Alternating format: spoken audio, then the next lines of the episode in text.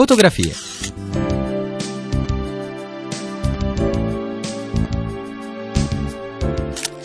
Fotografie.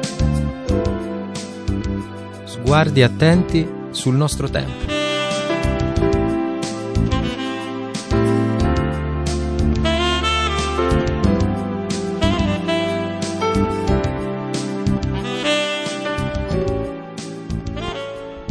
Cari amici, ben trovati da Laura De Luca.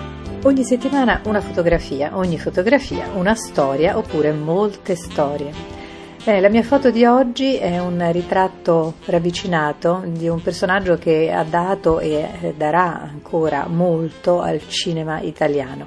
Da poco in libreria è una sua inedita autobiografia eh, costruita, guarda caso, e non poteva non attrarre la mia attenzione, come un album fotografico Scoperta casuale di una scatola in soffitta con vecchie fotografie, sarà capitato a tanti di noi e da lì parte la catena dei ricordi, la carezza della memoria. Questo è il titolo del libro edito da Bompiani. Ogni foto un ricordo, ogni foto una storia. Non potevo dunque non incontrare Carlo Verdone dopo aver letto questo suo libro e non potevo non chiedergli per incominciare se da questo insolito album autobiografico è rimasta fuori di necessità qualche fotografia che avrebbe voluto invece inserire. Avrei tanto voluto inserire quella di Maria F. Poi non mi è sembrato corretto. Ehm, per far capire quanto era bella, che, che, che, volto interessante e anche un po' cinematografico, devo dire la verità. Somigliava un po' a Juliette Gréco, ma comunque. Ma eh, c'erano delle fotografie mie all'inizio, del teatro, all'inizio delle, delle esperienze teatrali universitarie in cui io facevo già i primi travestimenti, parliamo del 71, parliamo del 73 ed erano interessanti, eh, però non ho, non, non ho potuto, dove ogni capitolo aveva bisogno di una foto sola e quindi ho dovuto, ho dovuto metterne soltanto una, mi è dispiaciuto un po', però diventava se no un libro un po' troppo fotografico. Senta, c'è una parola che ricorre spesso in queste pagine. E sta sorridendo, probabilmente già lo sa, quindi probabilmente già risponde alla mia domanda. È voluta questa insistenza su questa parola? Che è stupore. Le posso dire la verità, rileggendo il libro ho detto, porca miseria, l'ho ripetuto un po' troppe volte. Però effettivamente non, in realtà sono sempre stato un ricercatore dello stupore. Eh, come potevo sostituirla con emozione? Non è la stessa cosa, stupore è una parola più bella, più importante, più personale, eh, più forte. Non trovo una parola forte come quella e quindi vabbè, l'ho messa forse qualche volta di più, me ne, me ne rendo conto uno scrittore deve stare un po' attento a queste cose, però ci stava talmente bene che non, a un certo punto non mi sono più preoccupato della ripetizione.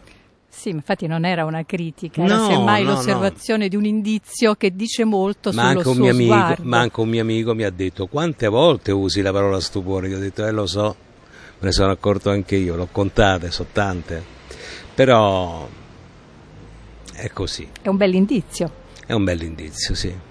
C'è anche un altro sottile filo rosso che attraversa queste pagine, al di là del ricordo, della memoria grata verso gli anni che ha vissuto e quelli che vivrà, insomma l'attenzione alle persone, ed è una certa attenzione, un certo stupore alla luce.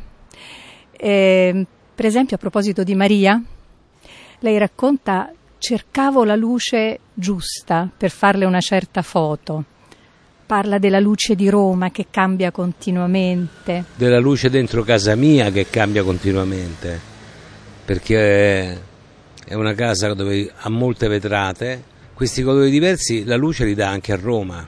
E questa è la bellezza e la particolarità della nostra città, che questa città è, all'alba ha un colore, a mezzogiorno ha un altro colore, nelle prime ore del pomeriggio ha un altro colore ancora verso il tramonto ha il colore più bello di tutti perché è un colore caldo, è un colore poetico che dà molta pacatezza.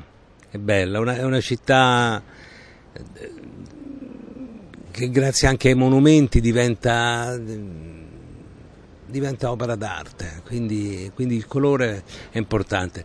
Ma io ho vissuto in una casa dove, dove le pareti erano tutte colorate, era la casa di mio padre, dei miei genitori, eh, ogni, ogni, parete era una, pina, una, sembrava una galleria di una pinacoteca, quadri astratti, quadri importanti.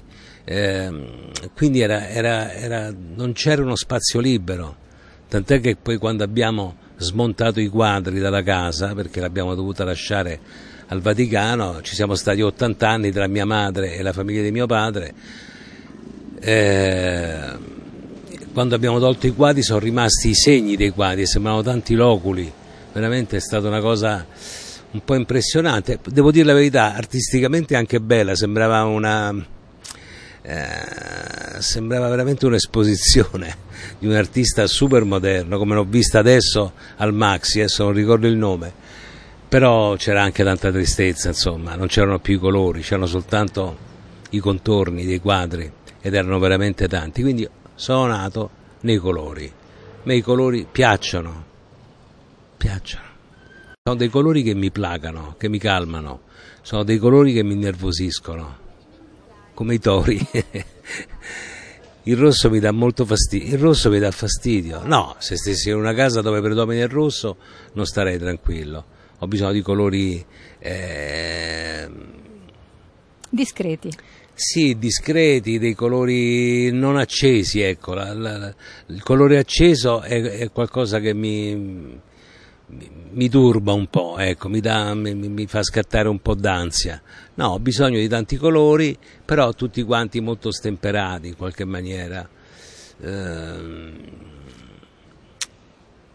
il verde, per esempio, è un colore che a me piace, però mi piace il verde scuro, mi piace il color eh, ruggine, mi piace il, mi piace il, il grigio, alcune, alcune, tonalità di grigio mi piacciono. Eh, mi piace il beige, eh, ma il, l'azzurro, il rosso, il giallo non sono colori che, che fanno per me. Dicevo colori fisici, cromatismi insomma di, degli oggetti che sono intorno a noi e lei ci ha regalato questa bellissima descrizione delle emozioni che le provocano, forse anche dello stupore che le provocano, non so, ma poi ci sono anche i colori delle persone, i colori dei caratteri che lei ha immortalato, fotografato. Tra questi caratteri, questi colori mh, mm, caratteriali, ce ne sono di forti, no? di personaggi che potremmo definire a tinte forti. Eh, non so, i vari bulli, qui si capisce l'origine, no? per cui la sua osservazione del, eh, dell'umanità. Il libro racconta anche molte, molti luoghi che ho frequentato da ragazzo ovviamente, le bische, le cosiddette bische dove c'erano i flipper, eh, i tavoli da biliardo che erano frequentati sempre un po' da, così, da gente poco raccomandabile, un po' da malandrini, da nulla facenti, così. Però anche da studenti perché il flipper ci piaceva. Probabilmente là, in quegli stanzoni del flipper a Roma, le bische erano veramente tante, ma proprio tante, tante, tante. Io là ho colto tanti caratteri tanti personaggi. Ecco, lì c'erano colori forti, beh, certo, anche c'era... metaforicamente. Eh no? beh, c'erano, c'erano colori forti, nella... forti. ma c'era, c'erano tonalità forti nella voce, nella, nella sguaiataggine, nel racconto eh, esagerato, c'era una megalomania nei colori, ecco, in qualche modo. Eh, nei racconti di queste persone che indubbiamente mi hanno influenzato poi i primi film soprattutto è, è, è, un ricordo di tutto quello che ho vissuto durante quel periodo, quindi la Bisca è stato un punto d'osservazione molto importante. C'è un'altra espressione che ricorre in queste pagine che non è sua, che lei riporta dalla testimonianza, dagli incontri con altre persone. Ehm, ed è l'espressione che la definisce o che definiva Carlo Verdone di eh, qualche decennio fa. Eh, bravo ragazzo. Mi la tutti- definiscono dicevano bravo tutti ragazzo così. Maria, la terrorista Io- incontrata sul Eh, sì. treno, poi Sì, chi sì. ancora, insomma qualcuno Sì, mi ha sempre colpito, però evidentemente dovevo dare questa idea. Ma io francamente... Ma si sente proprio un bravo ragazzo. Ma ancora. francamente ti devo dire la verità, penso di sì, io ho i miei difetti, ne ho tanti, eh, per carità, però tutto sommato mi sento una persona che non ha fatto mai del male, non l'ha fatto. Ora, se mi andassi a confessare qualcosa ci avrei, ci avrei subito da dire, però poi faticherei cioè, a trovare proprio delle cose. Col tempo ho cercato di migliorarmi, migliorarmi come persona, come uomo, come tutto, nella generosità, nella premura verso gli altri, non soltanto verso la propria famiglia, ma anche verso gli amici che hanno bisogno, verso, verso situazioni in cui c'era bisogno di un, di un forte aiuto. Io in, in completa discrezione ho dato il mio aiuto e ho fatto anche cose, me lo lasci dire, molto importanti, non dirò mai quali, però ne ho fatte di veramente molto importanti, però me ne tengo per me. Quindi mm, mi ritengo una- un ragazzo che ha assorbito molto bene l'educazione de- della, della- della sua famiglia, eh, parte tutto da lì. La confessione l'ha citata lei. I preti lei li ha infinitamente rappresentati, una infinità di tipologie di preti, frati. Più in su non è andato, Monsignori no, sempre rimasto a parroci se non sbaglio. Eh, no, mi sembra che non ci sono altri Ci sono parroci, ci sono insegnanti di, di religione, religione, presunti anche, veri, ci sono dei, dei frati dei- dei domenicani, come quello che ho fatto con Arbore. Ogni tanto qualche prete esce ecco, fuori, anche quelli però anche- sono... Ma io sono stato a scuola di, Ecco. di- di- di- sacerdoti, padri scolopi, poi sono stato in una congregazione mariana come scout ed erano, erano dei gesuiti. Poi, ehm, e poi ne ho frequentati altri, quando andavamo a fare gli esercizi spirituali, quando avevo- facevo il ginnasio, sempre con eh, la congregazione che si chiama Oper- Opera Regina Apostolorum, si andava e si andava in un convento di frati, eh, a segni, mi ricordo. E quindi eh, ne ho assorbite tante di, di voci, di tonalità, di, di- di- psicologia. Ho catturato proprio il DNA di un certo prete, frate di campagna, poi soprattutto. Ecco. Una curiosità, sempre leggendo queste pagine, mm, si trova con un certo stupore da parte del lettore eh, la dichiarazione che lei non voleva fare l'attore e che anzi il trovarsi in scena agli inizi della carriera, eh, quasi costretto per una serie di circostanze ad andare in palcoscenico, le avesse scatenato quasi un attacco d'ansia. No, è stato un trauma, fino a quando si trattava di recitare per un teatro universitario, come facevo con mio fratello nel 71, nel 73, al Cenacolo. Poteva anche essere un divertimento. tant'è Quando è, è nato il trasformismo, quando è nato il necessità di- trasformismo con gli attori che si ammalavano e quindi li sostituivo io.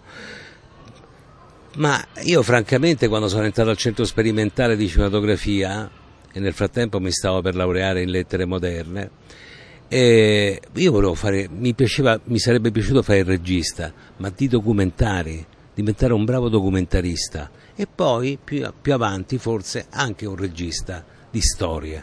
Poi però la vita, eh, la vita mi ha portato da un'altra parte, dove praticamente mia madre aveva già capito dove sarei andato, perché mia madre aveva capito tutto di me, aveva capito che sarei diventato un bravo attore, che avevo le carte in regola, che avrei dovuto combattere un po' contro la mia timidezza, contro la mia riservatezza, contro il, mia, il mio rapporto tormentato col mio corpo, eccetera. Insomma, eh, non, è, non è stato facile. Poi però a un certo punto vedevo che sul palcoscenico improvvisamente usciva fuori un'altra personalità, usciva fuori più che altro una potenza enorme, il corpo si muoveva da solo in maniera perfetta, quindi evidentemente questa qualità ce l'avevo, non la volevo vedere, non la volevo vedere e probabilmente eh, era, era un trauma eh, essere giudicato da, da tante persone, dalla critica. Certe volte mi sentivo anche ad- inadeguato, soprattutto non credevo che la mia faccia potesse esprimere così, tanta, così tanto interesse, non lo so, mi, mi sentivo così normale, certe volte così banale. Poi in realtà non lo ero, perché sul palcoscenico diventavo un'altra persona, una persona sicura, con una memoria di ferro, anche in grado di improvvisare. Eh, non c'è stato mai uno spettacolo teatrale in cui io ho recitato perfettamente il copione. Io ho sempre improvvisato qualcosa perché era talmente l'insofferenza nel recitare tutte le sere lo stesso copione che il teatro mi diventava molto pesante. Infatti non l'ho più fatto. Non amo il teatro. Non amo ripetere tutte le stesse, tutte le, le stesse sere la, lo stesso copione. Non, non, e questo è, questo è, un handicap, eh? questo è un, è stato un danno, perché un danno è per il pubblico, ma probabilmente anche per me, perché avrei potuto dare ancora molto di più, invece l'ho fatto soltanto per poco tempo. Però il cinema è quello che più si adatta adesso ai miei tempi, insomma, ho i tempi più rallentati, più, più tranquilli, quindi mi, mi, piace anche di più. Ecco. Pensa che in questo successo eh, inossidabile da tanti anni stia funzionando il consiglio che le diede quell'intellettuale, non mi ricordo se era un regista, uno scrittore eh, della Repubblica della Cecoslovacchia, professor di Green, di Green, eh? sì. professor di Green. Eh, e che le disse? Cosa le disse? Mi disse di non, di non cercare di piacere agli altri, perché avrei fatto delle banalità, ma cercare invece con coraggio di raccontare me stesso. Là si sarebbe compreso se c'era del talento o meno ma cercare di compiacere agli altri è un meccanismo che in genere non funziona mai. E lei l'ha e messo in pratica questo consiglio di Assolutamente sì, assolutamente sì, ho sempre fatto quello che divertì, sentivo che divertiva me. Il professor Di Green è stato, Zdenek Di Green, è stato un grande intellettuale, mi piace ricordarlo, mi piace che lei mi abbia fatto questa domanda perché io ho viaggiato tanto, però una persona così per bene, così colta, così amante della, della, della cultura italiana, del, del, teatro dell'arte, di Goldoni, della commedia dell'arte, eh, ma così gentile, ridotto a fare il portiere di notte perché aveva scritto delle cose non gradite al, al governo comunista eh, cecoslovacco dell'epoca, parliamo dell'inizio degli anni 70. Beh, ecco, quindi poter ricordare il professor Di Grini mi ha fatto veramente piacere perché è stato una, a Praga a casa di attori, mi sembrava di stare nel film La vita degli altri.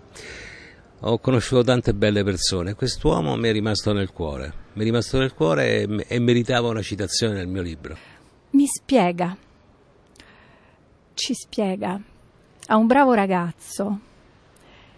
Che effetto dirompente, lei lo descrive, fece l'irruzione del successo nella sua vita tranquilla, ehm, serena, di studente, di appassionato di musica, di, di fotografia. L'irruzione del successo per me è stata come se mi fosse arrivata una bomba addosso, che mi ha completamente destabilizzato perché sentivo che non appartenevo più a me stesso, ma appartenevo a tutti. Quindi eh, ero sempre osservato, prima ero io che osservavo e guardavo gli altri e imparavo e cercavo di captare.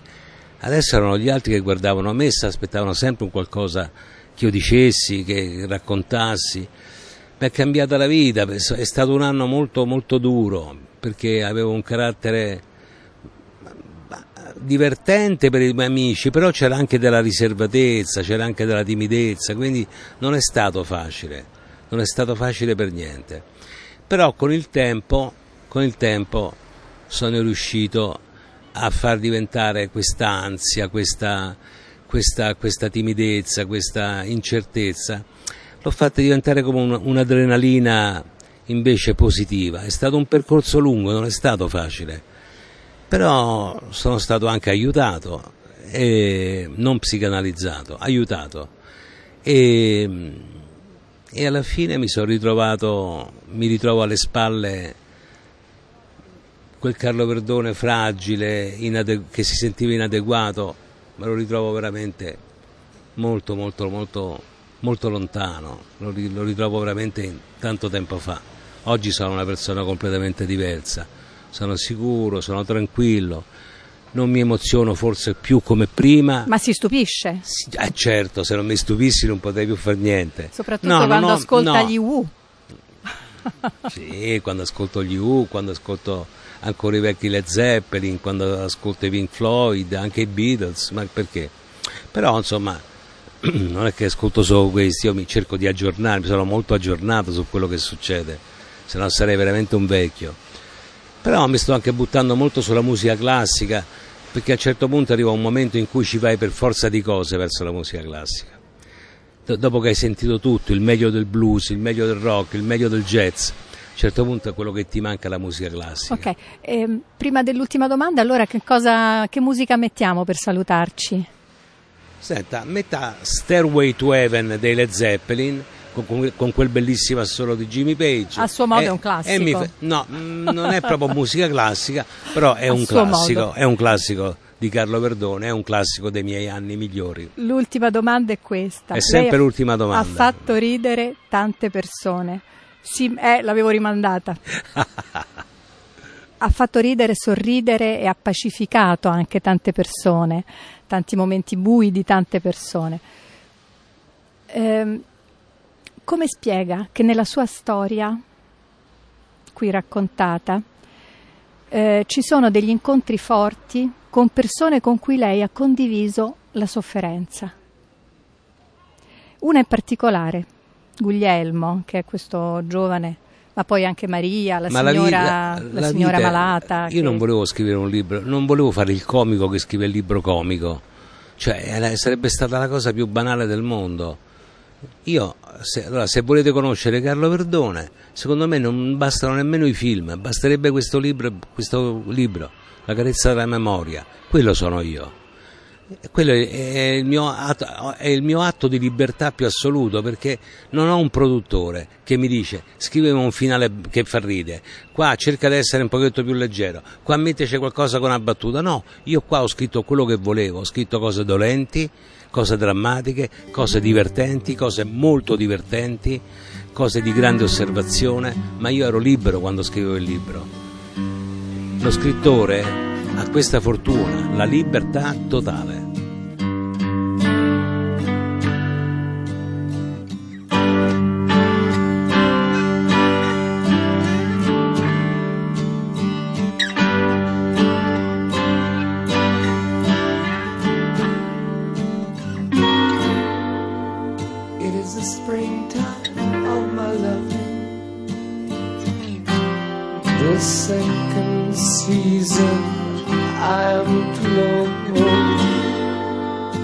Are the sunlight in my growing. So little warmth I've felt before. It isn't hard to feel me glow. I watched the fire that grew so low.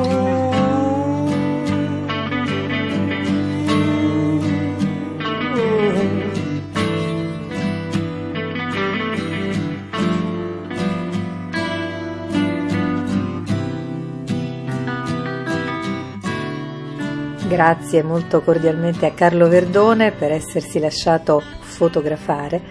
Occasione di questa chiacchierata eh, realizzata sulla terrazza di un caffè libreria romano, l'uscita del suo libro La carezza della memoria, edito da Bonpiani. Grazie ad Adriano Vitali per la realizzazione tecnica. Cari amici, se volete ci risentiamo ancora domenica prossima quando guarderemo insieme un'altra delle nostre fotografie. Ciao!